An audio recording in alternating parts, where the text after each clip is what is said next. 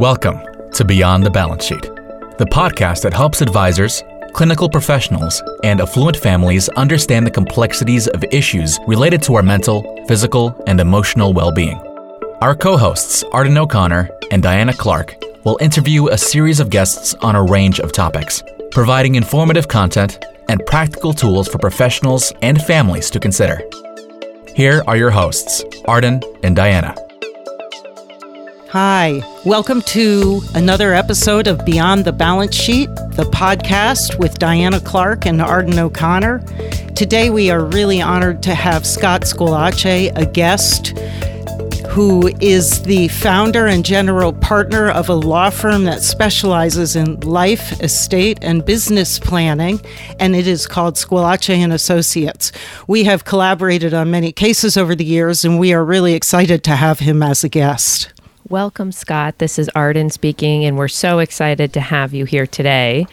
I'm going to jump right in because I think your practice is fascinating. And, you know, having managed a bunch of cases with you, both on the legal side, but also as a trustee, you seem very comfortable managing cases that involved substance use, psychiatric issues.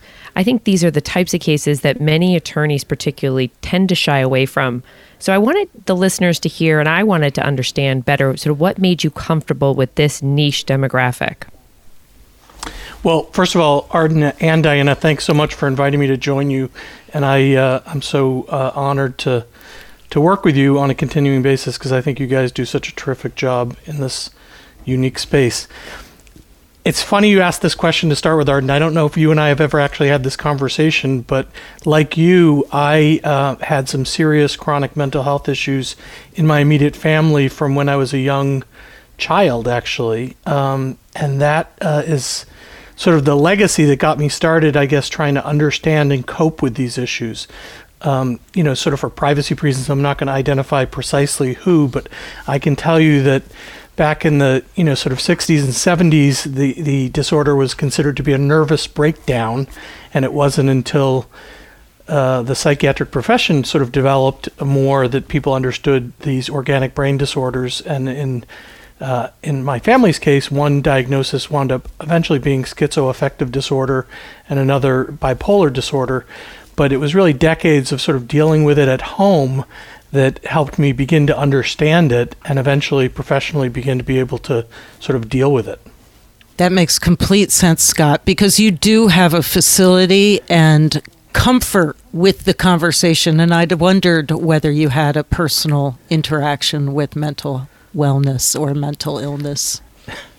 I, regrettably, that continues to this day. As you know, these um, uh, complex diseases uh, are just that. Um, I actually, as we speak, have a family member currently hospitalized who decided to go off meds and, you know, have things reoccur. So these uh, diseases can be a, a roller coaster ride for all those around. And and so, kind of to answer the other part of Arden's question around how this um, sort of dovetails with the practice, it was really just a natural outgrowth of being kind of a personal family lawyer uh, that inevitably, first of all, I was comfortable asking about these questions, and and frankly surprised at how many families uh, have these what they think of as sort of dark, dirty secrets that they don't actually want to talk about much in terms of either substance use disorders or mental health disorders. Yes, I mean, when we look at the statistics, just with substance use disorders, Scott, they think that it's somewhere around you know, 10% of the population struggles with a substance use disorder. And for every one of them, there are at least four or five other family members who are struggling as well. So we like to remember that those other people need assistance and guidance and help as much. And you are one of those people.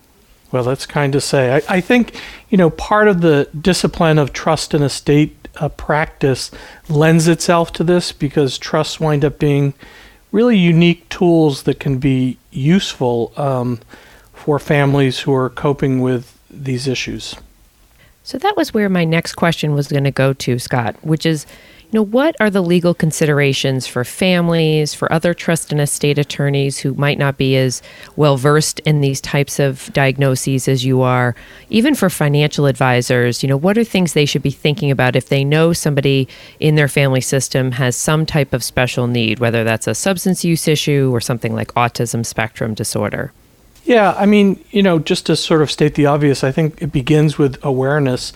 Uh, many people are um, on the advisory side not always comfortable asking um, probing questions around these things, and family members are shy about talking about them. So, uh, as you know, it's a it's a range of experiences, and and people have complex issues that are sometimes undiagnosed and untreated. So, really, first uh, understanding the wellness of everyone in the family system is is a good place to begin, and asking probing questions about whether there have been, you know, sort of educational or behavioral uh, disorders that have been addressed, and whether there's been medication sort of prescribed and administered, um, and, and, really just becoming aware. And, and frankly, again, from the advisor side, not being afraid to ask the questions and, and really probe around the stuff is, is the beginning of it.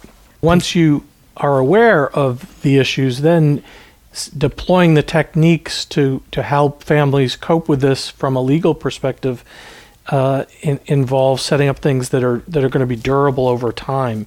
Uh, as you know, these experiences can vacillate from you know sort of acute episodes to maybe even long periods of stability, and some people are sometimes lulled into a, a false sense of security that that they're all set and don't need to have kind of continuing guardrails around how the money is being distributed, for example, and setting up trusts, just to use a specific example, that does not allow the beneficiary to remove or replace the trustee is that type of guardrail because it, it's all good when it's good, but when it's not good, you really need sort of a grown up around the table who's not under the influence of whatever the problem is to be making the kind of grown up decisions. You made a great point there, Scott. In your practice with people who have um, substance use disorders or mental health disorders, do you recommend that the trust instrument not, in fact, give them power to replace the trustee? Whether the trust instrument should give remove and replace authority, I think whenever these uh, issues are hovering around, however clearly or not clearly uh, sort of diagnosed they are, you should absolutely not give the beneficiaries or the people in question remove and replace authority. And make sure that the trustees are really uh, stable professionals. And in case they get hit by the bus there's a sort of on deck stable professional people often like to look to family members to be trustees and i think it really blurs the roles for people because they go from being a sibling or a parent or aunt and uncle to being the banker and the policeman and, and clinician. And I think everyone should kind of pay attention to their respective roles and kind of stay in their lanes. I like that. I wanted to go back to something that you raised, I think, in your answer, which is how do we, you know, how do you advise professionals who are concerned about raising these questions? You mentioned asking probing questions. And I think for many financial advisors, even for attorneys, there becomes this fear that they're going to either get fired or look like they're being too intrusive. Have you found particular strategies that have been helpful in that area? You know, it's funny. I, I have not had that experience uh, in terms of fear of being fired. I, I find that more often than not, it feels like a relief for people to be able to speak frankly about these things. The challenge I have is that once you kind of uh, pierce the veil and go into the conversation of what sort of that which no one wants to speak of, um, you can I can quickly get in over my head because though I understand this stuff at a general level, I'm not a clinician.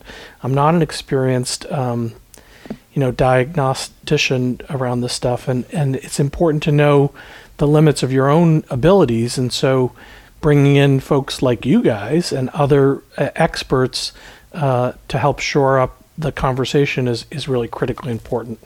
I would love, I think so many of our listeners will experience, uh, you know, storytelling as a way to really have someone's practice come to life. Is there a particular case that you can think, and obviously without sharing details, give us a sense of the context and either a successful outcome or one that you wish had gone better?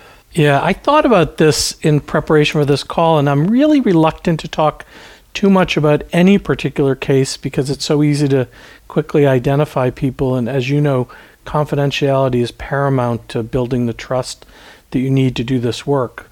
What I can tell you without talking about any particular case is that we have set up trust to be a resource for people who are unwell, often young adult children, but sometimes uh, other, you know, sort of members of the family. And and and it's worked. The resources get to where they're supposed to go without uh, people potentially harming themselves. So, for example, a rent may get paid directly instead of being used for drugs or illegal substances. The same for utility bills and medical bills and dental bills. You know, if we set it up so that they can be paid directly, then then things get back on track. Um, the other important thing that's happened when we've set these sort of instruments up and funded them is that the resources are there to keep the clinicians on board precisely when they're most needed. Um, and, and, and essentially, it creates a structure to support kind of the good behaviors. Um, people still need to do the work and get the proper medical attention with professional intervention, but making sure that there are resources there to pay for these things helps keep it on track. I can think of several cases, touch wood, that are going well so far uh, with these systems in place. For example, a former partner of 30 years, an adult child of a wealthy family, an adult sibling of a wealthy family, but I really don't want to get into sort of the details. What I will say is that these tools are not only for the uber wealthy. Uh, in fact, families with more modest assets have more to lose in some respects, with fewer resources needing to be more judiciously managed. So I would encourage anyone who kind of struggles with this stuff to, to talk to a personal family lawyer and get some advice. Absolutely. We had a guest on the show earlier, my father, who has and has had bipolar disorder for many years. And he talks about the way he has structured his interaction with his financial advisor and also what he has disclosed to his lawyer. Um, how do you approach those conversations so that you are more apt to get the conversation going without them feeling as shamed or judged? Hmm. It's a good question, Diana. I don't know if there's a really magic way to describe it. I really have worked hard to try to be in listening mode. I think once you just nudge people in this direction and you're open to be a sort of thoughtful and caring listener, it, they will usually just open right up. That's great. Because what his concern was as a person with bipolar disorder who knows the genetics of bipolar disorder, he wanted to make sure that any of his instruments made a provision for people who were later diagnosed. Right. Yeah, we see that often in families because the science tells us that it is genetically sort of inherited. I guess another question from my end is you know, a, a, lot of the discussion around folks with behavioral health issues is putting up guardrails or clauses in trust and estate documents, which totally makes sense. Are there any universal, you know, practices that advisors, financial, legal, or otherwise, should be considering when they're creating documents that encourage you know, pro social development? Are there things that you routinely suggest, regardless of a history of any particular diagnostic issue within a family? Hmm. Another great question.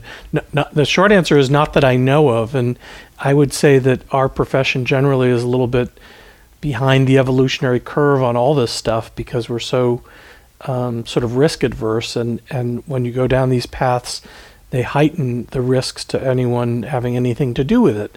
Uh, the other thing that is challenging when we do this work is to try to uh, sort of know what we know and know what we don't know. Just to state the obvious, you know, things can change uh, in a day or a week or a year or a decade, and particularly after people are gone, things can change. And so you don't want to set things up in too rigid of a fashion so that you can't accommodate kind of the changed circumstances that may arise.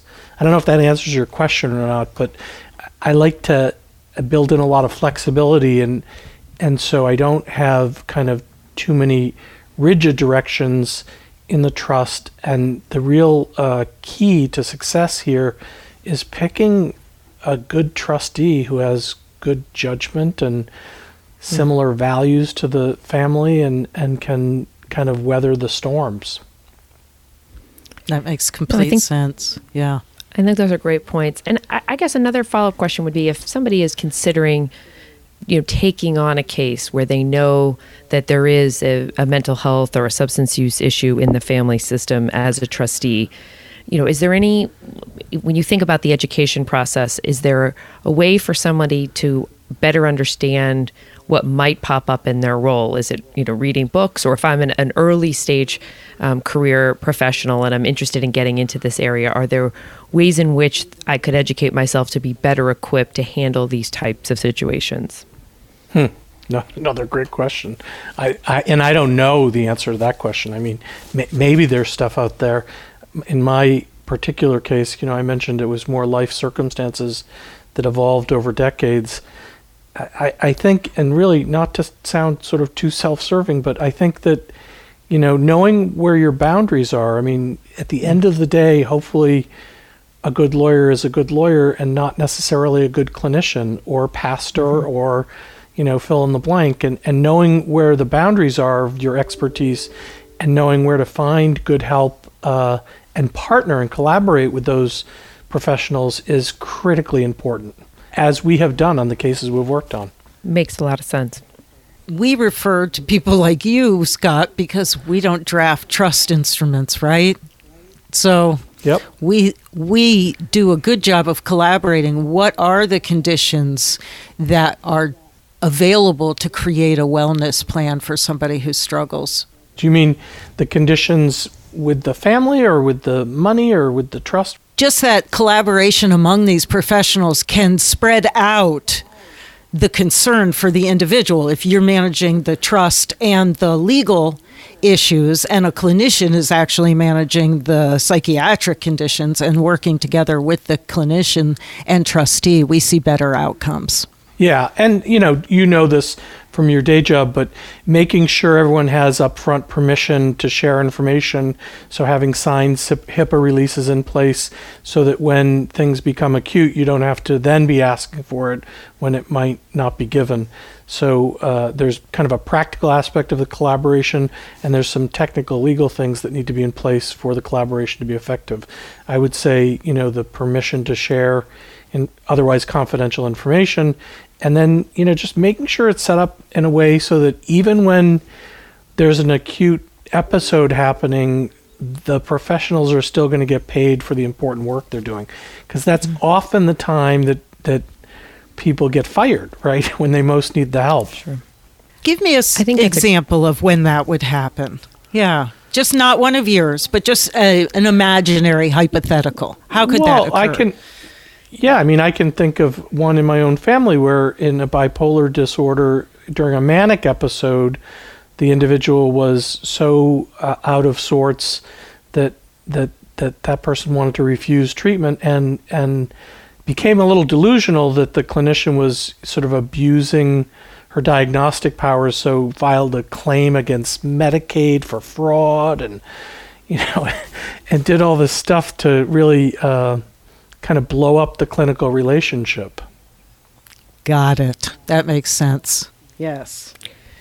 So, in your practice, and this is more of a benign general interest sort of question, in your practice of developing estate plans and trust plans for people, are you noticing that the age of beneficiary access to funds is getting older and older? Are you recommending that? So we've really veered away from the traditional model. You know, the traditional model has been around for decades is to, you know, have kind of half the money spray out at age 25 and the other half at 30 or sometimes in thirds at intervals of 25, 30 and 35. I have uh, sort of realized over my time in doing this work that those sort of somewhat arbitrary ages can be very dangerous because you don't know what the state of play is going to be with someone at those ages. And mental health and substance use disease is, is one component, but you know, they could just be in the middle of a horrible marriage or, gosh, having had a medical malpractice claim if they're a physician. And all of a sudden, if it sprays out just based on an age, then half or all of that money is going to go sideways to some unintended beneficiary. So we almost never set it up based on ages, but instead uh, have the age be the trigger at which they get more visibility and transparency on the trust. And for well beneficiaries, uh, maybe have some more control in terms of being able to remove and replace trustees and or be able to shut down the trust. Uh, there are some very healthy families that don't necessarily want continuing trust shares, and so there we often um, you know, just pick an age and, and see how the kids develop. I call it my young, healthy child default, but they typically get to participate in decision making once they either graduate from college or university or turn 25 but they can't really take over control and or shut it down until they're 35 but it doesn't necessarily mean that the money's all coming out at that point depending on what's going on in their lives yeah I have another question. Just you had referenced clients going through, you know, acute episodes and potentially getting fired. You know, what has been your experience with using some of the laws. I'm thinking particularly of Massachusetts, Section 35, Section 33. Is that an area of your practice? And for, for listeners who don't know, these are mandatory statutes for people who have displayed signs and symptoms of a mental illness or substance use where you can actually go to the court and get someone committed against their will. We see a lot of clients who really believe that these potential statutes could be the silver bullet to getting an answer, you know, that they want with a loved one to force them into some type of care. And I'm curious if your practice extends into that or what generally has been your experience. So we, we uh, my practice personally doesn't, but we have people in the firm now who are able to to sort of apply for this type of relief before the probate court. But the reality is that it's it's really uh, a very high bar, as you know, for the mm. court to sort of issue that kind of relief. You have to really demonstrate uh, clearly that the individual is in imminent harm uh, to themselves or others, and uh, and that's a pretty high bar. I mean, people can be not well. I like to jokingly say, you know, they can be they can be very crazy, but they're not necessarily um, demonstrating, you know, suicidal uh, ideation or other um, violent tendencies, and so that that relief really isn't there. And then layer on to that the fact that the courts are not operating in an uber uh, efficient manner uh, during the pandemic. It's um, it's not a great uh, tool to rely on, and really can only be used in the most serious and and severe uh, cases. Does that make sense?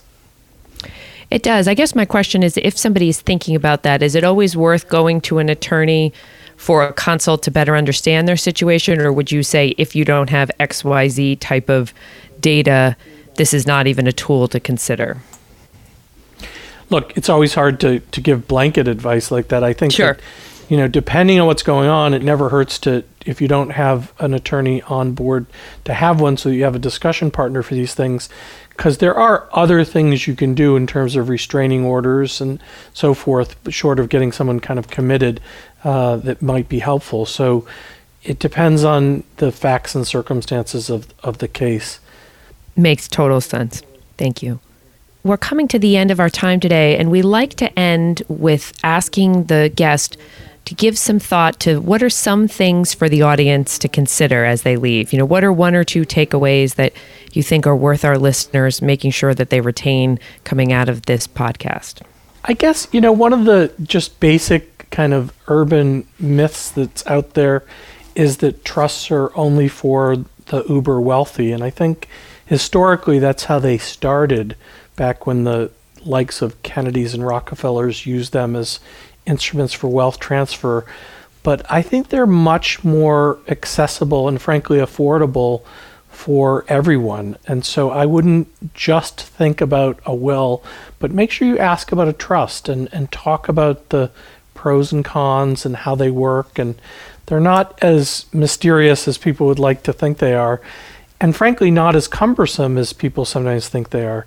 There's also this sort of notion out there that um, they only exist, um, you know, for the uber wealthy, and we're not, you know, trust fund kids and that sort of stuff. And I think that that again, I said it earlier, but the more modest your assets, the more you have to lose, and the more important they be protected. So, uh, I think uh, really thinking about trust more broadly as a tool uh, can be helpful. That's a great note to end on. Thank you, Scott, so much for being a guest today, and thank you for to all our listeners who are here for another episode of Beyond the Balance Sheet podcast. Thank you, Scott, for your Oh, it's my imminently and eminently sensible advice. It's it's fun to work with you guys, and I look forward to continuing our relationship. Thank you for listening to Beyond the Balance Sheet, a podcast designed to help advisors, clinical professionals, and affluent families solve some of their biggest medical, psychiatric, and emotional challenges. Visit beyondthebalancesheet.com to read more about our guests and resources and sign up for our newsletter.